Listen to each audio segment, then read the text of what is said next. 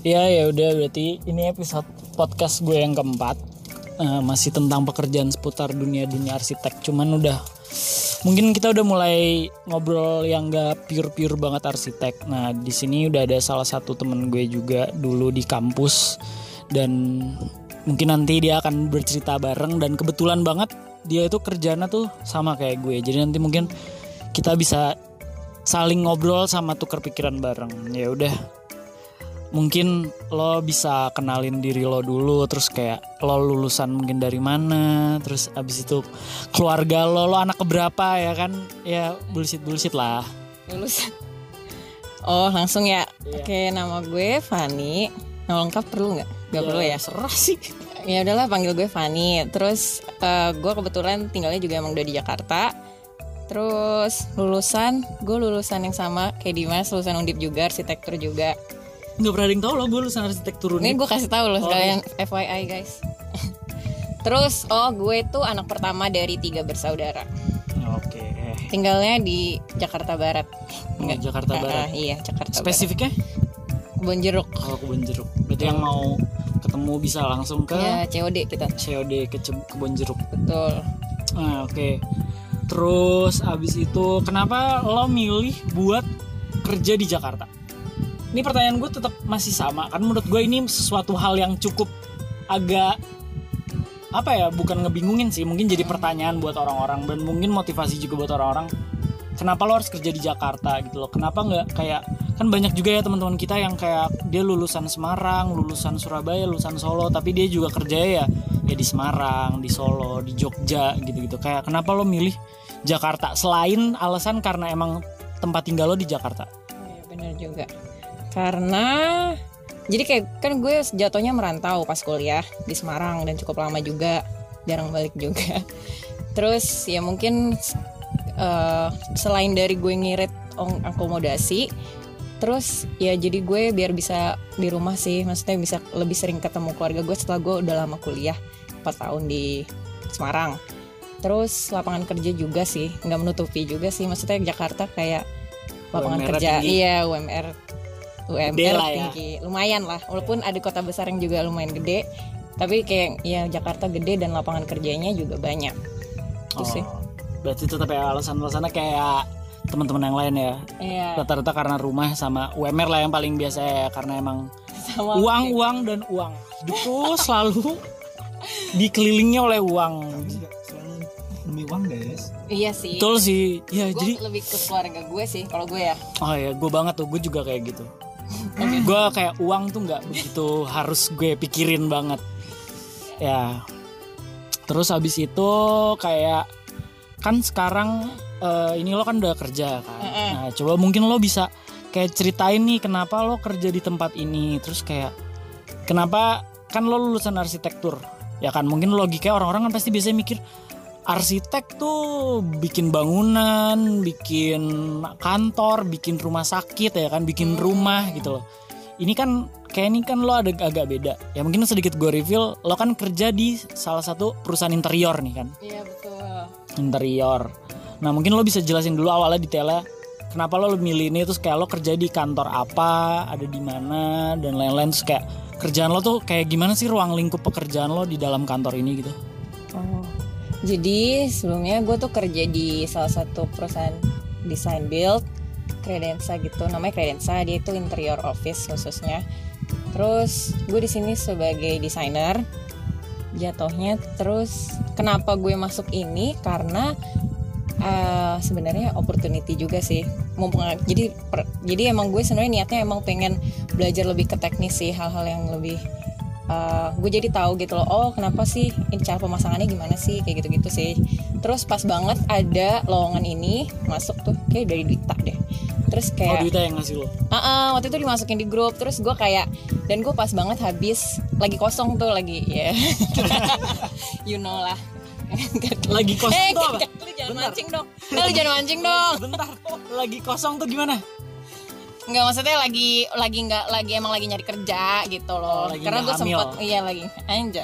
lagi nggak isi ya, lagi nggak isi ya. Eh, terus eh iya mohon maaf terus oh terus ya udah gue coba padahal gue tuh sebenarnya awalnya nggak tahu dia nyari apa maksudnya gue nggak tahu dia tuh office apa gitu terus Hmm. pas banget pas gue apply terus kepanggil terus oh ternyata ini interior office design build. Oh ya udah. Terus pas gue udah ngejalanin lumayan beda sih. Maksudnya kayak interior kan eh, sama sama biasanya kita kayak ngedesain di kampus tuh beda banget karena interior tuh detail banget sampai kayak material ini apa? Terus apa Iya, terus kayak furniture? kode-kodenya Iya, gitu, iya, iya, iya, benar banget. kode-kode. Sampai menurut gue tuh detail banget sampai yang kayak TV ini colokan lu mau di mana? Lu nggak Iya, boleh iya, kelihatan terus benar, benar, benar, benar. itu benar-benar detail banget yang gue kayak setiap kayak nggak setiap hari sih. Maksudnya akhir-akhir ini karena ada project tuh jadi kayak setiap hari gue harus jadi decision maker gitu loh. Hmm. kayak apa kayak gue pasti mbak Fani ini kayak gimana? gitu. Jadi kayak menurut gue tuh kayak belajar banget sih dan beda banget karena sangat detail.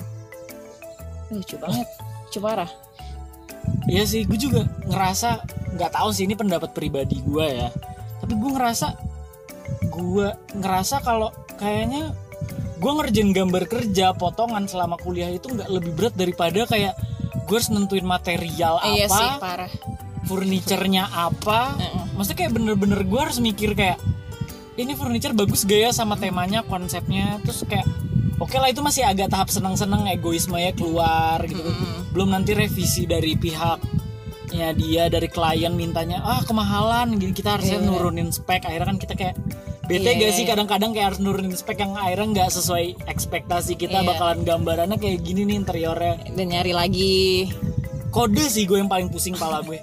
Dan dan lebih nggak tahu sih ini mungkin gue juga belum dalam di interior design kayak desain tuh selera banget. Kayak misalnya yang gue sukanya ini pas gue kasih ke senior designer gue ini kurang ini terus pas ke klien gue beda lagi gitu loh. Oh lo ada senior designer ya? Ada sih oh kalau gue gue udah senior designer kayak gitu. Oh gitu. Jadi kayak gue langsung ke direktur. Oh langsung ke direktur sama gue bukannya sombong gue kantor gue tuh kebetulan itu nggak nggak ada struktur organisasi yang terlalu ribet. Jadi gue tuh hanya, ber- hanya berhubungan langsung sama direktur.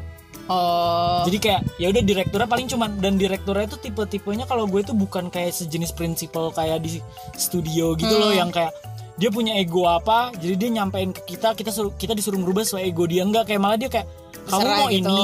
Serah gitu nggak kamu sih? yakin mau ini ya kayak ini bahannya susah loh paling kayak hanya sekedar Oh. sekedar yang kayak gitu doang. Ini bahannya mahal loh. Oh kayak iya. lebih ngasih tahu yang kayak gitu-gitu tapi nggak pernah ih jangan bentuknya kayak gini dong jelek ini saya nggak suka. Enggak sih gue nggak pernah yang kayak gitu-gitu banget sih. Eh iya sih gue juga nggak pernah sih. Tapi lo juga ngurusin ini ya kode material kayak CR1, CR2, CR3, CR4 atau apa gitu. oh iya pasti iya di gambar kerja. Mm-mm. Nanti banyak banget terus kerjaan lo tuh berarti sehari-hari eh, yang dikerjain tuh gambar kerja itu apa aja detailnya detail apa ya detail pekerjaan lo sehari-hari deh selain memikirkan furniture apa, finishing apa, material apa, kayak yang lo kerjain kan lo tetap kita kan pasti pakai AutoCAD kan, tetap kan Mm. AutoCAD dipakai. Apa yang lo kerjakan di dalam AutoCAD itu? kan 3D pasti 3D pasti. terus AutoCAD sih sebenarnya kalau gue kan gue ada drafter paling ngecek terus eh, pilih material terus kadang-kadang stok nggak ada kita rubah lagi terus order ini udah udah udah ini belum udah dipesan belum? Karena gue build gue harus mastiin juga tuh itu udah di Oh, lo- order lo, apa belum? Lo yang order, lo yang order ya? gue ngingetin jatuhnya. Kalau Oh. karena gue yang kontak sama sama klien jadi kayak kok ini belum masuk sih mbak? Kayak gitu. Jadi kayak kayak gue juga harus ikutan oh iya iya ini lagi diproses kayak gitu gitu terus eh, kayak gitu sih maksudnya kalau kalau di tempat gue tuh karena gue build jadi kayak berhubungannya banyak banget kayak gue ke tukang ter tukang kontak gue terus tapi gue ke klien juga Ya ya ya ya ya.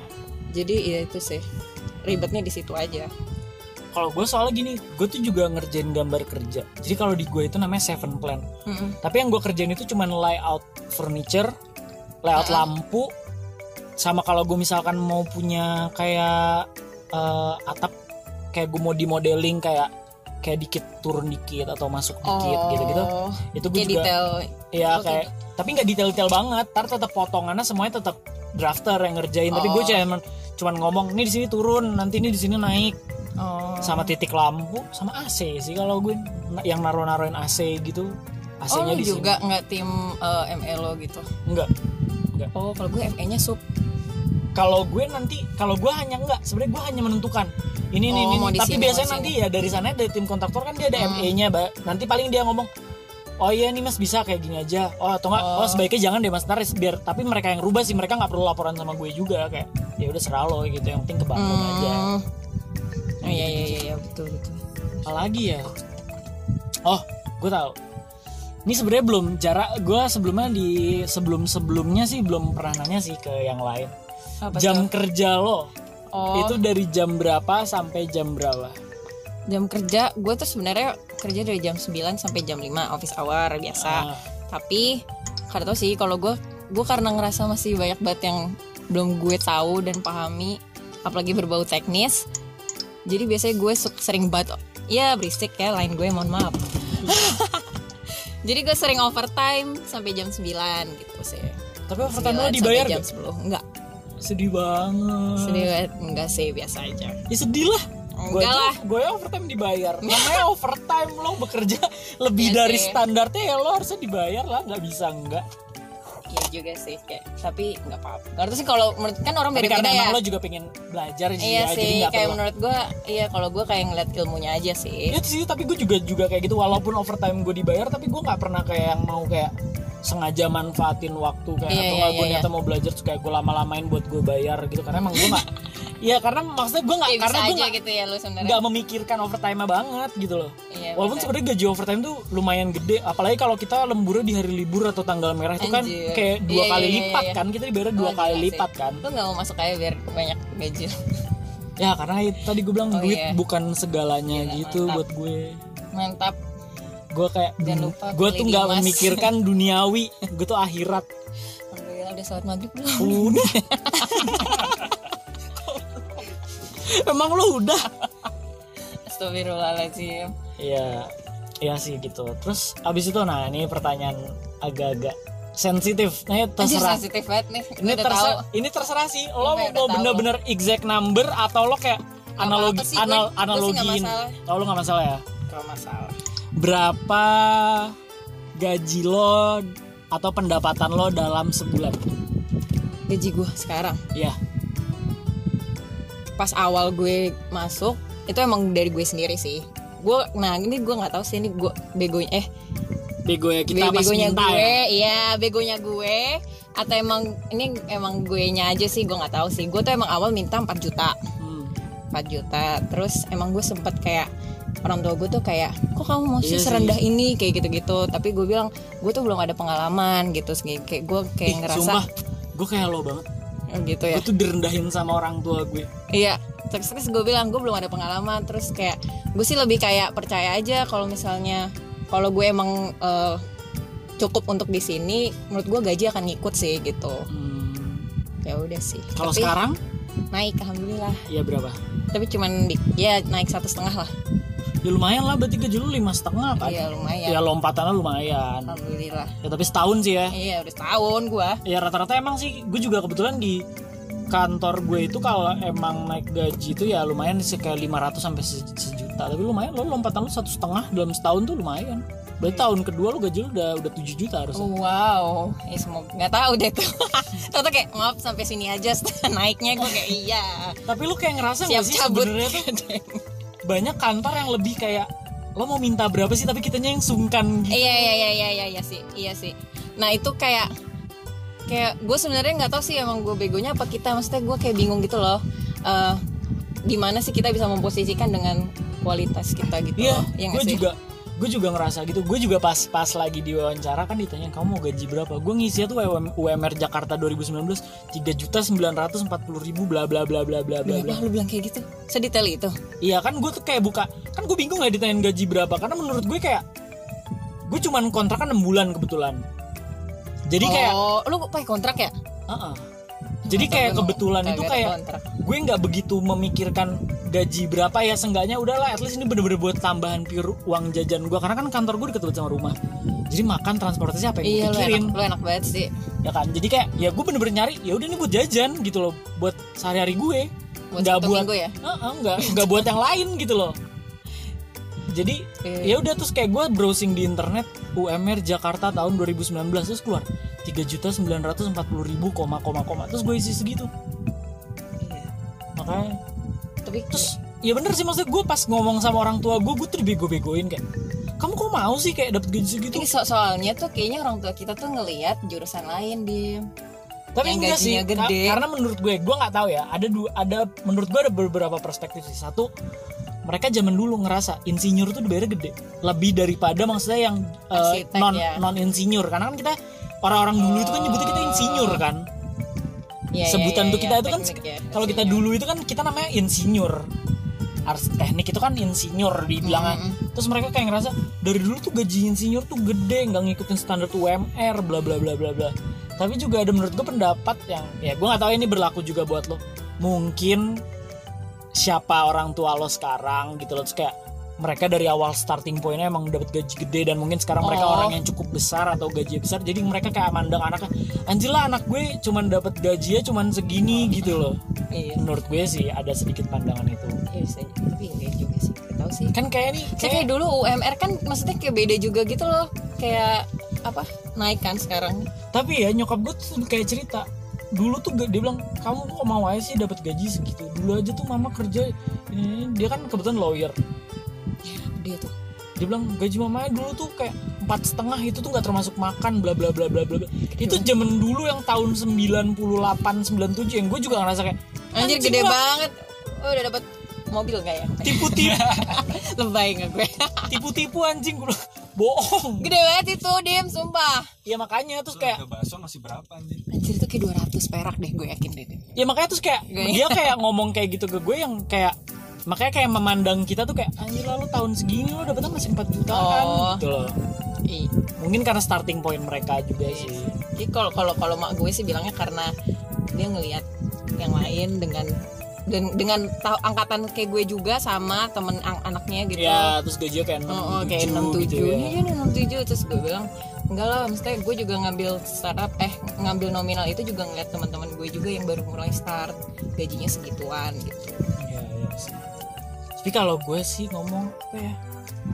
Buat teman-teman yang dengerin, Cioi, yang ngerasa gaji kalian 67 tapi kalian tuh nggak bahagia, kalian di- disuruh kerja overtime terus tiap hari, ya kalau kalian happy nggak apa-apa sih. Iya sih. Kalau misalnya ilmunya mantep. Ya nggak apa-apa sih. Tapi kadang kan ada yang kayak ngeluh gitu. Ada temen gue, oh, ada ya? Siapa tuh ya? Kayak gue kenal gue kayak begitu kerjaannya tiap malam tuh curhat aja. Di Twitter kalau kerjaan itu berat banget. Terus kan kayak gue bingung ya. Ya terus kayak apa sih yang lo cari gitu loh. Oh berarti emang orang-orang kayak gitu biasanya banyak yang cari emang untuk Ilmu. biaya ya. hidup biaya hidup coy.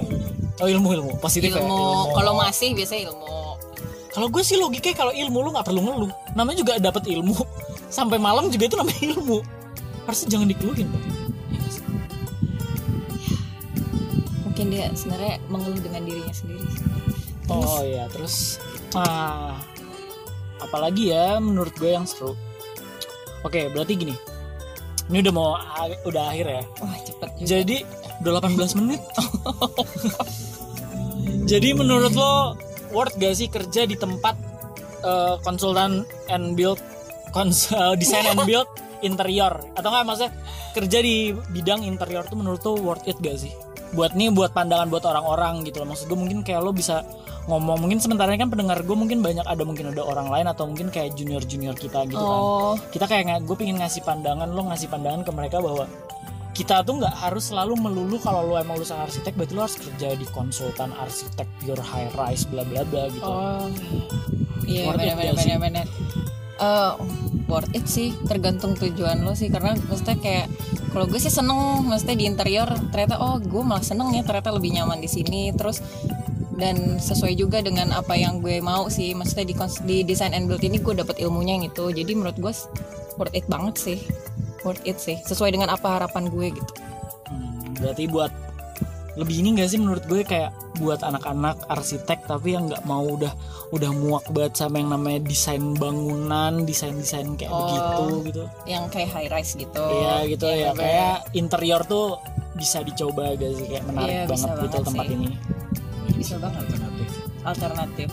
Bisa banget bisa banget. Ya Kan- nggak sih kayak gue juga mikirnya gini loh. Gue arsitek Gue arsitek. Gue udah punya ilmu untuk bikin rumah. Walaupun mungkin beda maksudnya ilmu gue sama mungkin teman-teman yang udah kerja di kayak kayak temen kayak si Ricky yang udah kerja di konsultan studio yang rumahnya udah bentuknya udah aneh-aneh lah udah kayak wow banget dibanding sama gue. Tapi kayak kayak menurut tuh kayak masuk banget gak sih kita kita bisa bikin rumahnya tapi kita juga pinter ng- ngisi interiornya gitu loh.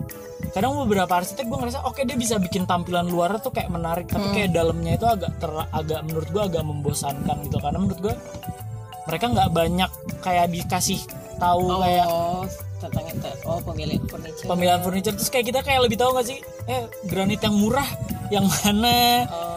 Barang-barang bangku-bangku yang murah kayak untuk kayak future plan kita banget. Oh, kalau nanti gue bikin rumah gue kayak gue udah tahu harga gitu loh. Lo jangan tipu-tipu gue anjir. Gue tahu. Iya sih. Tapi iya sih. Tapi tergantung konsul. Tapi kayaknya ada juga sih dia konsultan arsitek yang terima interior juga iya maksud gue kayak iya menarik. Masih interior intinya berarti kayak menarik gitu iya loh, sih kayak- menarik banget. Apalagi kalau kita yang kita juga udah punya basic arsitek juga gitu loh. Maksudnya Mm-mm. kalaupun kita nanti yang Bisa, mau bekerja di studio pun kita nggak ada masalah juga gitu loh iya benar sih. Oke, ya udah coba mungkin ini udah penutupan.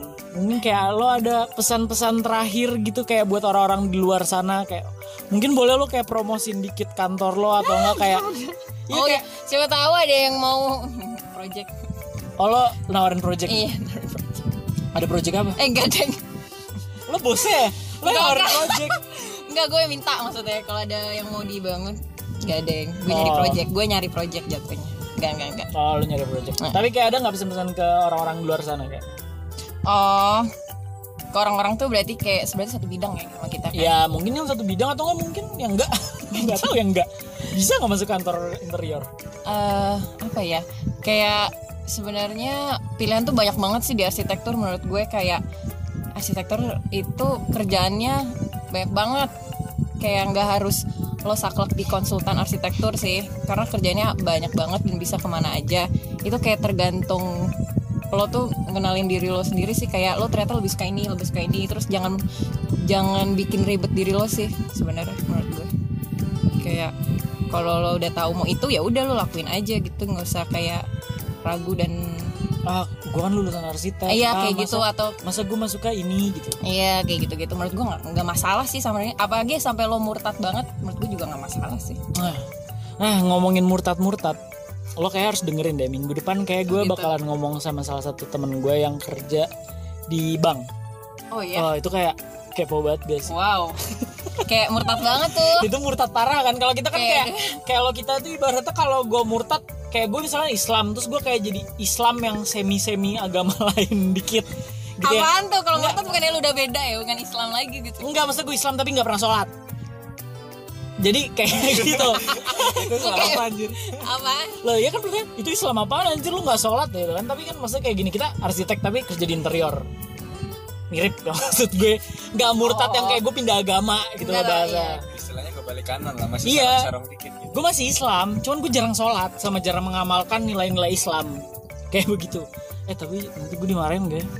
Sama Kayak siapa? penistaan agama lo bahas-bahas Islam Enggak lah ya udahlah kayak gitu gue nggak ikut gue nggak ikutan guys ya udah berarti thank you ya Van udah Oke. ngilangin waktunya thank dan juga. kita tuh podcastan dalam mobil guys. Kayak lebih sepi sih. lebih sepi ya. Ya udah. Iya berarti itu untuk podcast episode 4 kali ini. Yang ada berada kita lagi di posisi lagi di Menteng.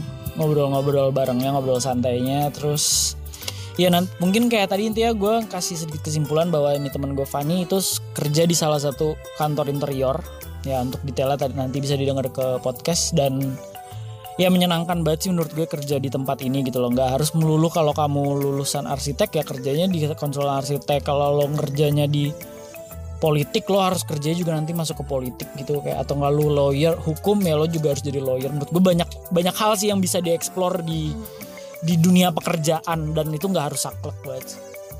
Ya udah.